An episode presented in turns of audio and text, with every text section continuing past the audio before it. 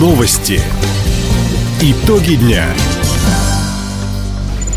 Итоги среды подводит служба информации. У микрофона Дина Якшапосхова. Здравствуйте. В этом выпуске. Жители поселка Военно-Майского района обеспечат питьевой водой. В Хабаровской школе ученики изучают основы медицины. Хоккеисты Амура одержали сухую победу над Ладой из. Об этом и не только, более подробно. Правительство края выделит спецтехнику для доставки питьевой воды в села Джекда и Нилькан. Об этом губернатор Михаил Дегтярев сообщил по итогам рабочей встречи с главой Айномайского района Алексеем Ивлеевым. Автоцистерна прибудет на место в начале будущего года. Также в период с мая по сентябрь вырастет количество регулярных авиарейсов в Аян и Нилькан. Отдельно стороны обсудили поддержку коренных малочисленных народов. Как отметил Михаил Дегтярев, в этом году власти региона в два раза увеличили субсидию на возмещение затрат оленеводам. Мера позволит сохранить поголовье животных. Губернатор Михаил Дегтярев поручил Минздраву региона обеспечить строительство модульных фельдшерско-акушерских пунктов. Об этом в своем телеграм-канале сообщил зампред по социальным вопросам Евгений Никонов.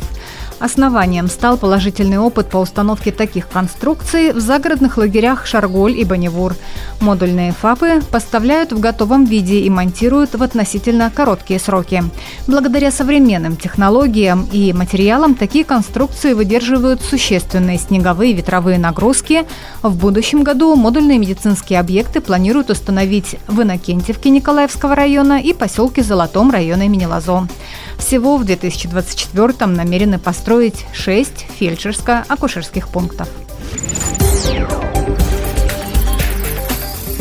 Хабаровске подвели предварительные итоги осенней путины. Совещание по развитию рыбохозяйственного комплекса края провел глава Росрыболовства Илья Шестаков. В этом сезоне рыбаки региона добыли свыше 28 тысяч тонн красной рыбы. Это на 10% больше, чем в 2021 в целом по Дальнему Востоку улов превысил 600 тысяч тонн. Это второй показатель за всю историю наблюдений.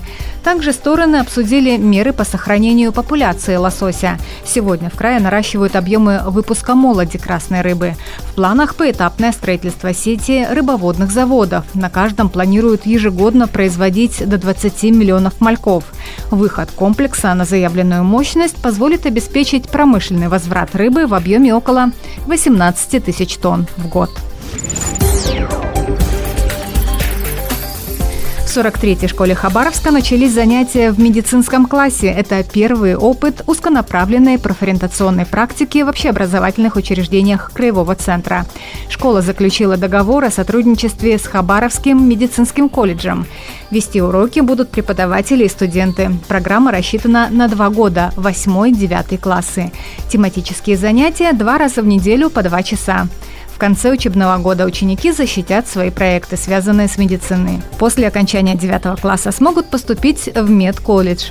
В планах школы и колледжа войти в программу «Профессионалитет». Тогда дети смогут изучать не только теорию, но и практику, а по окончании учебного заведения получат сертификаты медсестры или медбрата. Медведи активизировались в окрестностях Ванина. Сегодня специалисты запустят квадрокоптер, чтобы с воздуха отследить, сколько хищников бродит рядом с поселком. Об этом в своем телеграм-канале сообщил глава Ванинского района Сергей Нагорняк. Также местная администрация запросит у правительства края фотоловушки. Аппаратура позволит наблюдать за дикими животными ночью. По ситуации с медведями власти работают совместно с полицией, охотоведами и Росгвардией. Сергей Нагорняк попросил ванинцев ограничить визиты на дачи. Для безопасности местных жителей временно ограничат доступ на муниципальное кладбище. Между тем, сегодня в Комсомольске сняли запрет на посещение городского погоста. Хабаровский «Амур» дважды разгромил Тольяттинскую «Ладу» на домашнем льду. Накануне «Тигры» одержали сухую победу 3-0. Главный тренер «Амура» Андрей Мартемьянов поблагодарил болельщиков, поздравил команду и отдельно вратаря Дмитрия Лобезникова. Поздравить нашего вратаря с первым Сухарем в континентальной хоккейной лиге. Это вещь такая запоминающаяся на всю жизнь. Ну и забитые голы, конечно, могли еще забить, но то, что мы правильно играли и в атаке, и в обороне, это, конечно, не отнять. И сам один из ключевых моментов, я может, самый ключевой момент, что мы отыграли в меньшинстве втроем. Практически сопернику не дали сделать голевых моментов. Впереди у Амура еще два домашних матча с Акбарсом.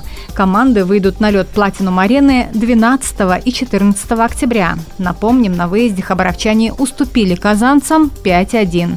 Смогут ли тигры взять реванш, узнаем уже завтра. Таковы итоги среды. У микрофона была Дина Якшапосхова. Всего доброго и до встречи в эфире. Радио «Восток России». Телефон службы новостей 420282.